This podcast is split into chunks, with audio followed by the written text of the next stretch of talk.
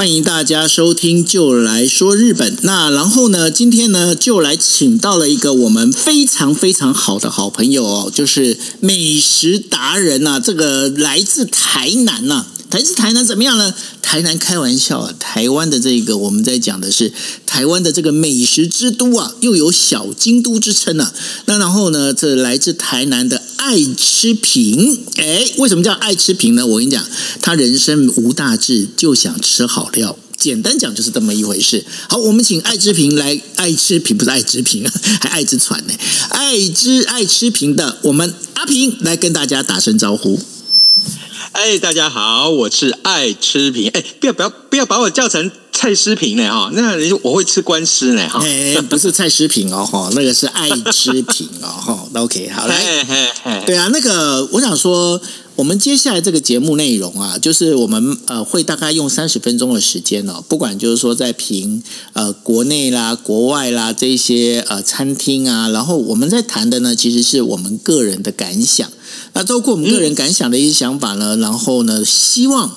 我们希望用一种比较属于正确的方向，因为老实讲啊，现在很多美食餐厅啊，那当然就是有一些评价啦，感觉上，哎，这个 Google 上评价分数很高啊，可去吃就觉得，啊哈，就大家就是这种感觉哦。那所以呢，我们就 我们两个都很喜欢吃，因为比方说像我的话，大家可以上网去打那个脸书打关键字，就随便吃吃 J O E L 随便吃吃，你就看看，你会发现一件事情，我吃的有多随便了哈。那然后呢？呃，爱吃评呢，其实它也是一个算是美食专家。我们在讲说，出自台南嘛，他顶多就是吃甜一点而已。然后呢，哎，你会吃的很甜吗？哦，是台南人吃甜，我当然是吃的很甜。不过我觉得吃甜有一件比吃甜更重要的事情，先告诉大家，我曾经有一个壮举，就是我带着总共有四五个朋友啊，我们的两天。啊，二十三个小时，我们吃了二十九趟的台南美食，光是这个壮举，我相信今天就足以够这个资格来跟大家简单简单的分析一下我去吃的这家餐厅。哎，你讲到 你讲到台南美食哦，我在想一件事情，哎，就是说，也许我们这节目如果到时候大家反应热烈的话。接下来我们可能来谈一下台南的那个隐藏版的美食地图，不要每次都是去吃什么哎猪心呐，然后那个对不对？那当然我们讲说那好吃没有错，可是老实讲，你有没有觉得猪心隔壁的那个卖卖那个七拉米那个阿桑很可怜？他每次都要说哎你排队不能排来我家哦，来看鬼体哦，有没有？有 有有，对啊，所以哦，这个我觉得说，哎，我们来看一下，我们希望把那个整个台南呐。台南的那个美食的地图啊，让它能够更更均化、平均一点，不要全部都集中在一个固定的点。阿明好吃，没有问题。阿明绝对好吃哦，但是呢，我在讲说，阿明隔壁的那个阿尚，我们也稍微顾及一下他们的生意嘛，对不对？哈。对对对对对，没问题。有机会我们一定来分享台南美食，是啊这个讲都讲不完了。对，绝对啊，那个开玩笑，这个完完全我们就是为了这个来冲流量啊，没有啦。OK，好，那今天的话，我们在讲说，呃，会做这个节目最主要呢，因为呃，爱吃品呢最近刚好去吃了一间非常有名的一家餐厅哦，在台北、台湾这个非常有名。那当然，它也开到日本哦，那开到日本的日本桥上，呃，日本桥上不是在日本桥附近，然后日本桥。桥上开在桥上面不是啦，开日本桥附近啊，有一个叫做富锦树这个台菜餐厅。来，那个爱吃品，让你来评论一下富锦树你吃的，那然后你当时的状况是怎么样呢？好，呃，我先跟大家讲一下富锦树这家餐厅啊。事实上，大家如果你是追星一族。啊，你对于呃这个米其林的星级餐厅，你是非常喜欢去呃这个吃它，或或者是去拜访它的，那你应该对富锦树是不陌生。它呢原来是在台北市内啊有一个呃馆子，那但是呢后来呢呃这个大亨之后，他就在大直啊又开了一家这个呃这个可以说是分店了啊，那是在一个旅馆的一楼。那我我也许你如果是追星一族，你一定很清楚。其实他是在二零一二年的时候，他拿到了一星。呃呃二，对不起，二零二一年啊 拿到了一星啊，这也是这两年前的事情而已。但事实上，他是从二零一四年开始啊，呃，营业。然后呢，他早在二零一八年的时候，当时就已经当选了台北的十大台菜餐厅啊，所以呃，就台菜系列来讲，它应该算是呃还做的算不错啊，还做的算不错。但它有一个特色，如果你是独钟于这个老式台菜的，你可能来到这里以后，你会有一点点失望。为什么呢？因为它呢强调的是现代的人的需求的一个台菜，所以呢，除了要兼顾美味之外，它还要有这个呃健康啊。既然提到了健康，各位，那就是少油、少糖，也少。咸少盐啊，这件事情。那如果你觉得你要吃从前很古老的，像像阿霞哈那种很古老的那种台菜，事实上阿霞现在也变了，也变得有改良了。那很可能那个时候是重口味，那现在其实都是以清爽为主。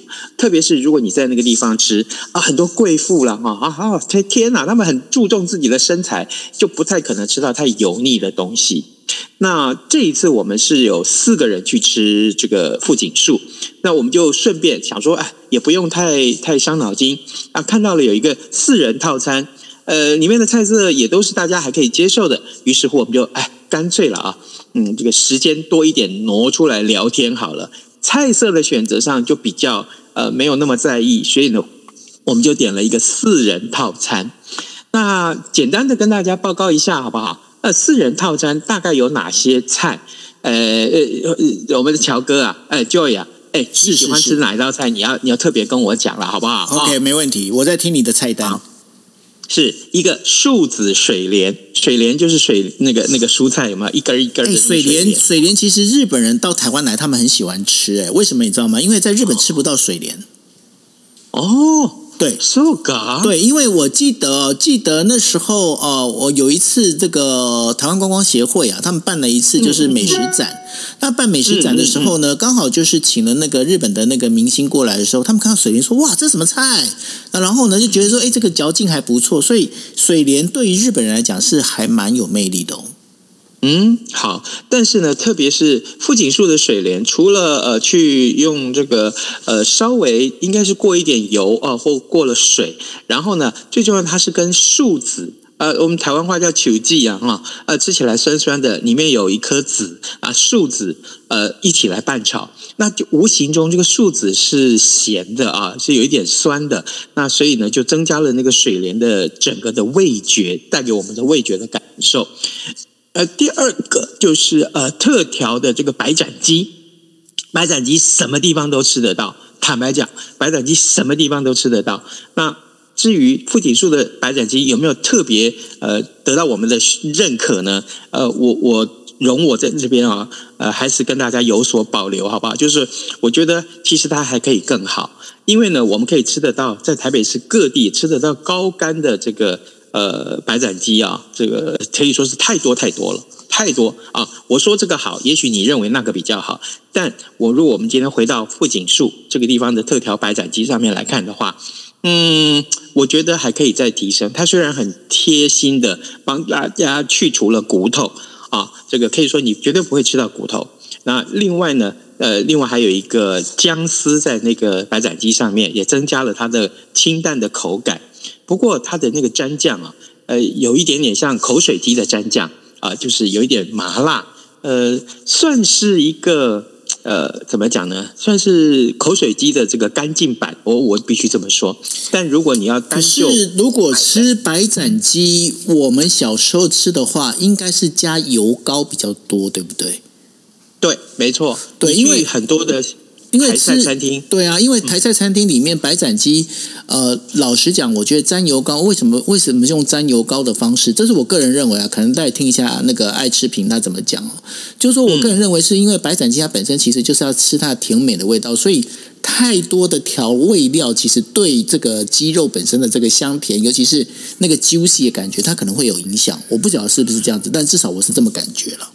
哦，哪个巧哥，你实在太厉害了！我告诉你，我就是为了要吃它的清甜的口感，所以我特别什么都不加，光是吃鸡肉，结果立刻就马上被我吃出那个鸡肉的优缺点来。没错，没错，因为这很容易，对不对？对它的富锦树的这个白斩鸡，其实呃，就肉质来讲啊，呃，没有太特殊的嫩或坚实啊，没有没有，呃，就是 OK 而已。但是呢，最重要，它的肉并不甜。啊，整个制作的过程，我相信应该是可能烹调的过程啊，这个并没有掌握到那个精髓了啊。我知道有很多人做白斩鸡是做的非常好啊，这个我并没有很推这道菜。那另外一个就是油条蒜蓉鲜科科鹅啊哈科，这是第三道菜。呃呃，鲜科跟蒜蓉炒在一起，其实也不算特殊，不过呢，它很。呃，贴心的就是加进了这个油条，那油条的口感呢，其实是很脆的啊，也就是说，这个蒜蓉啊，稍微有一点点咸，跟着鲜科的这个鲜甜是结合在一起，那油条的口感可以让它有所提升。我给这道菜呢，稍微分数是可以高一点，没有错。那油条呢，可帮他加分了不少啊，这是我觉得呃，整个一顿饭吃下来，我觉得还可以的一道菜。那另外啊。呃，松花苍蝇头，各位，哎，苍蝇头这个外国人看到那个菜单，看到说哇，我要吃苍蝇哦，那还得了？那整个多 Fried head，日本人吃吗？日本人吃苍蝇吗？啊，不，吃苍蝇头吗？没有，这个苍蝇头好像我不觉得日本人会特别喜欢吃，因为毕竟他们那个整个菜的这个样子啊，看起来就有一点点。不过老实讲，苍蝇头它本身是拿来配酒用的，不是吗？哎，是，如果可以的话，苍蝇头会炒的特别咸啊，然后呢，呃，这个配点秘鲁，我想是差不多。可是你知道吗？富锦树啊，它其实啊，里面的酒大部分都是香槟啦。啊，然后呢，它因为刚刚我一开始就跟大家说了嘛，它是这个少油少甜啊，少糖又少盐，所以呢，这个它的口感算是比较清淡的。那它但是苍蝇头又不能做的太清淡，于是乎他就拿另外一样东西来补它，就是松花皮蛋啊，松花皮蛋把它切的很小很细碎，然后呢，跟其他苍蝇头做法都一样了，呃，韭菜花啊，对不对？然后这个一点点辣椒啊，就这样去炒它。呃，我倒是觉得这个是应该是吃到这个小清新版的苍蝇头啊，这是一个，你说是好吗？它又少了那一点点这个呃呃呃很呛辣，或者说是一个很很口味重的感觉啊！哎，这个它有稍微有一点点辣啊，我必须这样讲。如果你不喜欢吃辣的话，也许你要考虑到。这是第四道菜，呃，松花苍蝇头，嗯哼。然后第五道菜，那真是呃，就让我这不得不好好说一下哈，就是老皮嫩肉。哎，我看到这道菜的时候，看到那个菜单上有这道菜的时候，我也觉得，哈，这不是一星的餐馆吗？为什么会出这一道稀松平常的菜？它就是嫩豆腐下去炸。坦白讲了，呃，我我在很多地方都吃过老皮嫩肉这道菜，甚至于哦，我们常常去那个山里面有没有？啊，那个乌来啊，或者是这个呃山里面去吃这些野鸡城的时候，老皮嫩肉这道菜是必定都会有啊必备的一道菜。那坦白讲，呃，富锦树的老皮嫩肉并没有做到跟其他的老皮嫩肉有什么差异啊。呃，应该说吧，应该说吧，这个老皮嫩肉虽然它只是做到了这个外皮啊，看起来像虎皮一样。然后呢，这个肉啊，就是豆腐嘛，啊啊，就是老皮嫩肉指的就是豆腐，其实就是嫩豆腐下去炸，呃，并没有太多特殊的地方。你说调味嘛，坦白讲，调味没有太让人印象深刻。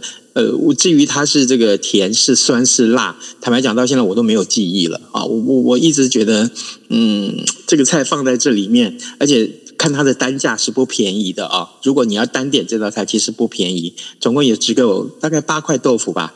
然后呃，如果可以卖数百元的话，各位你可能要仔细考虑一下，这个这个 CP 值是怎么回事啊？这是个人都有个人的认定标准。不过你这两这四道菜里头啊，我忽然发现一件事情，因为呃，刚刚这个松花呃，这怎么这苍蝇头对不对？苍蝇头对，那然后还有老皮嫩肉啊。你有没有发现一件事情？它跟 Kiki 的菜单很像哎。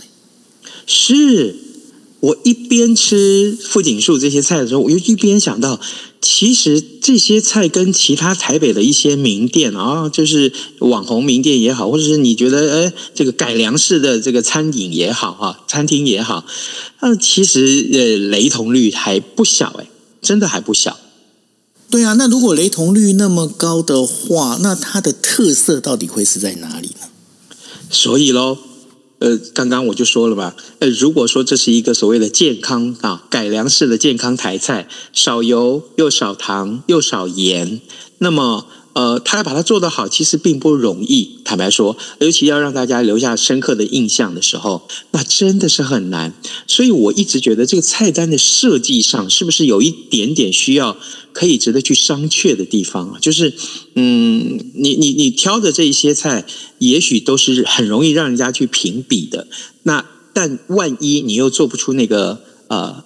创新的特色来，有时候我们讲说啊，创新创新，其实坦白讲，我一听到创新两个字，我心里面都惊啊惊的哈，都觉得说最好最好创新又能够得人爱是最重要。如果你创新得不了人爱，那你不真的不如不要创新，先把老式的这个呃做法基本盘顾好再说啊，这是我的心得啊。我相信乔哥跟我有差不多的心得，就是我们去吃了很多呃标榜创新的菜，或者说改良式的啊，天呐！也许摆盘很有创意，把漂亮的不得了，但是问题是，嗯，就就就对于我们这种呃年纪大一点的老人家来说，那是你会觉得不是哦？哦，你不是啊？我今年十八岁，是是是，十八啊？哦，十八不是另外一个 size 嘛？哦，不不不，开玩笑，不 喂喂，好，那不过不过你这个当中，我就倒是想到一个问题，因为你包括你还提的这几道菜，对不对？那当然了，我们就就是像我们在刚刚讲了，我们并没有要说这家餐厅好或不好，我们只是说我们把我们的想法提出来给大家思考。但是呢，从菜单的这个呃布局里头啊，我我反而我另外想到另外一个问题，就是说所谓的台菜，嗯，到底怎么定义？因为我我我说实话，我刚刚不是讲了吗？就是那个苍蝇头啊，或者是呃那个老皮嫩肉啊。它都不是台，我觉得它不是台菜呀。那为什么它会在台菜餐厅里面？那所以真正的台菜，就是我想说，以一个对不对？有台南风骨、吃过台南甜食的人的你，你来定义，就是说，你心目中你认为什么才是真正上得了台面的台菜？因为我们过去过去呃，不管呃过去的这个总统就职的时候啊，在做国宴啊，那有很多很多时候国宴在谈说，哎，那个党阿 B 沟可以上去啦，霸王可以上去啦，等等之类。但是真正的台菜，在你的心目中，你认为什么是真正的台菜？我觉得，呃，啊，其实是因为正好我是在台南出生啊，那呃，这个呃，从小我们吃到的这些呃宴席的这些菜啊，里面有一些很特殊的，像呃，我们在如果是去吃桌啊，加多一些桌呢，吃桌子的时候，第二道菜一定是鱼翅嘛，那鱼翅一定是甜甜的啊，这个鱼如果说你的这个鱼翅羹啊，并不是甜甜的，那你就不用不用端上来了。啊，那是一个一定既有的印象。还有台菜呢，鸡鸭鱼肉来讲，嗯，一定会有五柳汁，对不对？五柳鸡那个是糖醋鱼啊，就是老式的糖醋鱼。对，现在很多对很多标榜有能够做老式糖醋鱼的餐馆，其实已经不多了啊，这是很可惜的事情。哎，那其他还有一些像这个呃，如果你讲说老式台菜好，那你讲这台南的阿阿霞好了，那他前面的那那个呃几道这个呃冷盘，那是一定要提到的，对不对？啊，还有红霸啦，啊，还有这个呃这个汤的话，一定是呃牛皮列霸酸，对不对？鱿鱼啊，螺肉，螺肉这个呃蒜呃蒜呃呃就算是。青蒜对不对？对，一定是非常经典的。还有包括用什么呃车轮牌鲍鱼罐头，然后做那个什么，对对对，那个那个才是台菜嘛，对吧？对，没错。对，而且呢，这而且台菜里面还有分嘛，就是像我还曾经去过那个呃，就是阳明山旁边那个春天酒店旁边，不是有这个那叫什么阁啊？它不不是有那个叫那个那个叫什么？那个叫做酒家菜有没有？嗯嗯嗯，对，我就是酒家菜也是北投，嗯，北投，对对对，北投泡温泉的时候，一定呃呃会有一些这个所谓的酒家菜。有一年，台北市政府特别还把酒家菜拿出来当成呃观光行销的重点，所以可见呢，这个呃呃台菜或酒家菜其实都很受重视才对。嗯，对啊，我们刚刚就是对，我们刚刚就是谈到了树子水莲啊，这个白斩鸡，然后鲜科、苍蝇头、老皮嫩肉，这一一口气已经谈了五道菜，但事实上，呃，并没有非常让我觉得嗯很值得再来吃一次的感觉。不过，不过啊，这个大家不要紧张，如果你是富锦树的爱用者哈，呃，拥护的粉丝们，我就知道你怕盐上。好，对对对，那我告诉你哦，接下来这两道菜就是我大推特推。如果你到富锦树没有吃到这两道菜，我告诉你，你就白来了，真的白来了。哪两道？一个就是蜜枣煨肉，煨就是一个火字旁，进味的味，我们念煨啊。蜜枣煨肉，呃，枣就是红枣。他把这个呃，其实这个菜啊，坦白讲就是东坡肉，但是呢，哎，他改的还真好。我必须说，我要推这道菜的原因是什么？呃，就是东坡肉吃起来大概就是，如果你是吃这个上海菜的话啊，里面的东坡肉的话，那就是甜，对不对？酱油就是香，呃，上面一层油油亮亮的油，对不对？那好，这几个元素在这里都看得到，在这道蜜枣煨肉里面都看得到。不过呢，很神奇的是，这个肉。啊，这个这么大块的烤方来讲啊，诶，它呃嗯炖的并不会有这个猪肉的膻味啊，一点都不会有。那更重要的是，那个肥肉已经可以做到入口即化，那底下的瘦肉啊，还没有让你炖到很柴很柴，变成一丝儿一丝儿的这个呃瘦肉啊，那口感就糟糕了。可是呢，它炖的极好，肥瘦。香煎的这个五花肉一大块切下来吃都不会觉得恶心，好，这是一个。另外，他把这个枣啊红枣下去一块炖，就让它这整个菜多加了一点点，呃，应该算是那个那个呃，我们讲枣子啊用在。炖药上面对不对？那这个如果说红枣拿来做菜的话，可以可以增加一点点那个嗯果实的香味，甜味跟香味。对对对对，那我觉得最厉害的都就这道菜里面最厉害，更值得大家一来来试它的是什么？是它的酱汁。为什么呢？因为呃，跟我一块去吃的这个呃朋友们啊，他们好像没有特别提到这个酱汁。呃，就是顶多讲浇一点点在饭上面。可是呢，我特别啊，把这个酱汁，因为我知道这个这道菜的精精髓应该就是在它的酱汁，除了肉之外，我把这个酱汁啊稍微舀了一点，用汤匙舀了一点放在嘴巴里面。哇，我真是觉得，嗯，这就是这个菜啊。或者说，如果说因为这个改变让这个馆子可以得到好的名声啊，那我觉得觉得是值得的啊，就是。那个酱汁呢，有一点点这个醋酸味在里面。这一点呢，对于我们从前在吃烤方啊、吃东坡肉来讲，你要吃到那个酱汁是完全是甜的，那才对味。但是它多增加了一点点酸，这个微酸味啊，无形中提升了它的口感。这对我们这种。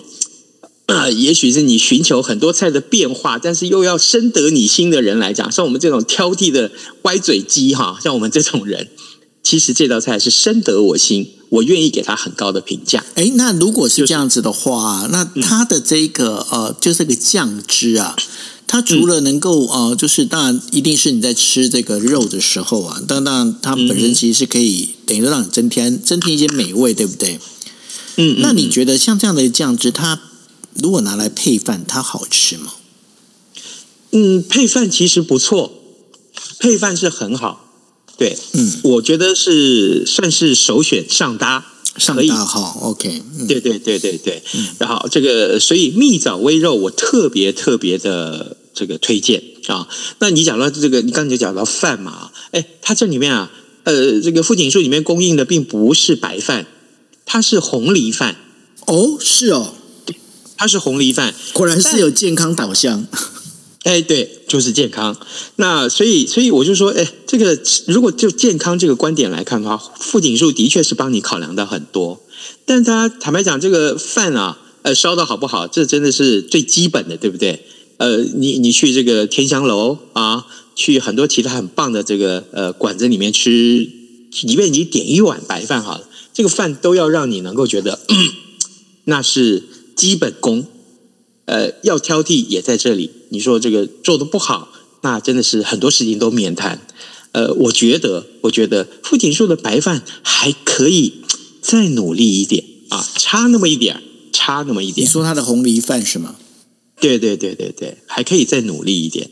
呃，另外一道我大推的叫做凤梨苦瓜鸡汤。各位，从刚刚我们所讲，如果你去这个呃旅行啊，在山里头去玩儿呃土鸡城啊，一定会吃凤梨苦瓜鸡汤，这就不用说了。那但是这道菜里面，呃，它的这个鸡肉炖的跟一般我们在山里头所吃到的那个鸡肉完全不一样。我也大推的理由在哪里？我我必须强调一下，我是大推这道菜的啊。所有的你在那个山里头吃到的那鸡肉。要么就柴啊，要么就是骨肉，觉得啊骨肉分离很好，但就是那个肉也不甜啊，也也没有嚼劲，诶，会觉得说少了点什么，因为这个鸡肉嘛，呃，再怎么样就千炖万炖啊，啊，通通都是炖。那可是呢，这个呃，就失去了它原来该有的吃鸡肉的时候该有的这些嗯口感。可是凤梨苦瓜鸡汤啊，在富锦树里面我喝到的。这个凤梨苦瓜鸡汤，它的鸡肉完全都不一样。我特别啊，我以为我吃到的第一块是觉得，嗯，怎么炖的这么好？呃呃，是不是特例？我特别又挑了这个，呃，因为他们都都没有在我朋友没有没有多吃，我就多挑了两块来吃。哎，每一块的我挑到碗里头的。通通都是那个口感，就是那个显然那个鸡肉的口感是扎实的。我从来没有在任何馆子里面吃到的凤梨苦瓜鸡汤是这样的鸡肉口感，所以我给它高分。理由在这里。那另外它多了一份精致的感觉，是里面的这个凤梨啊，还有苦瓜，它把它呃切的小块小块的，然后呃显得是你你汤匙舀起来的时候，你觉得哇，怎么这么精致的感觉？这是一个大户人家在吃饭的时候的感受啊，所以我给这道菜其实也是高一点的分数。那我想请问哦，就是凤梨苦瓜鸡汤，到底我们在品尝的时候，重点是在汤还是在于它的料？哦，你说的太好了，这个是个好问题。凤梨苦瓜鸡汤，你哎，这是一道汤品啊。如果你前面没有。这个你前面当然这每一道菜大概都是重口味的淡口味也好，那你到了这里你口味总要收一下，对不对？这个汤啊，呃，在整个这个所谓的中菜的系列里面，那如果是最后一道要上的话，那真的是灵魂中的灵魂。特别啊，这个做馆子的人啊，呃，经营馆子的人啊，厨子们都晓得这个道理。那个汤一定要味美，一定要可以镇得住整个场面，因为毕竟那是一个收尾。呃，我必须说，如果就汤的这个品质来讲的话，嗯，呃，富锦树的凤梨苦瓜鸡汤算是 OK，算是 OK 啊，呃，这个呃甘啊甘甜的甘，然后呢又不会呃这个过咸，我喜欢这个鸡汤的这个汤头，呃，不会让你觉得好像又腻下去的感觉。那特别是我刚刚所提到鸡肉的那个咬劲啊。很值得我跟大家推荐，因为你不会在其他地方吃到这样子的鸡肉的品质，在一道汤里面吃到这样品质。那如果说你今天我们在讲，我们接接下来的话，如果说每一家餐厅我们要给他一个爱吃品指数的话，那三分的这样指数里头啊，就是我们在讲说我们用给三颗星嘛，最多三颗星的指数里面。就按照你这一次的这整个一个吃完的时候整体体验啊，包括你这个对于它菜色的这样的一个要求啦之类的，嗯嗯嗯，在爱吃品指数里面，你要给它几颗星？呃，了不起就一颗了，一颗星对吧？对，OK，了不起就一颗了。对，因为因为它其实它有一些东西还是呃必须可以，我们还期待它能够更进步嘛，对不对？对对对那，那呃，尤其是我我最后一定要在节目结束前，我一定要再告诉大家这件事情。呃，在富锦处吃饭其实费用不低，大家要有一点点心理准备。我们大概四个人吧，人均大概是一千五左右，大家要稍微 仔细考虑一下。哎。的确哦，因为我们这个呃，就是我们在去吃好吃餐厅，不只是那个餐厅的装潢要好，包括食材要漂亮，那当然呢，还有它口感要对哦。那所以也非常谢谢这个爱吃评呢，来跟我们在聊有关于第一集我们在聊的有关于富锦树这件故事哦。OK，好，谢谢爱吃评，然后呢，我们也持续希望大家能锁定我们节目哦，大家拜拜喽，拜拜。I did. All I wanted.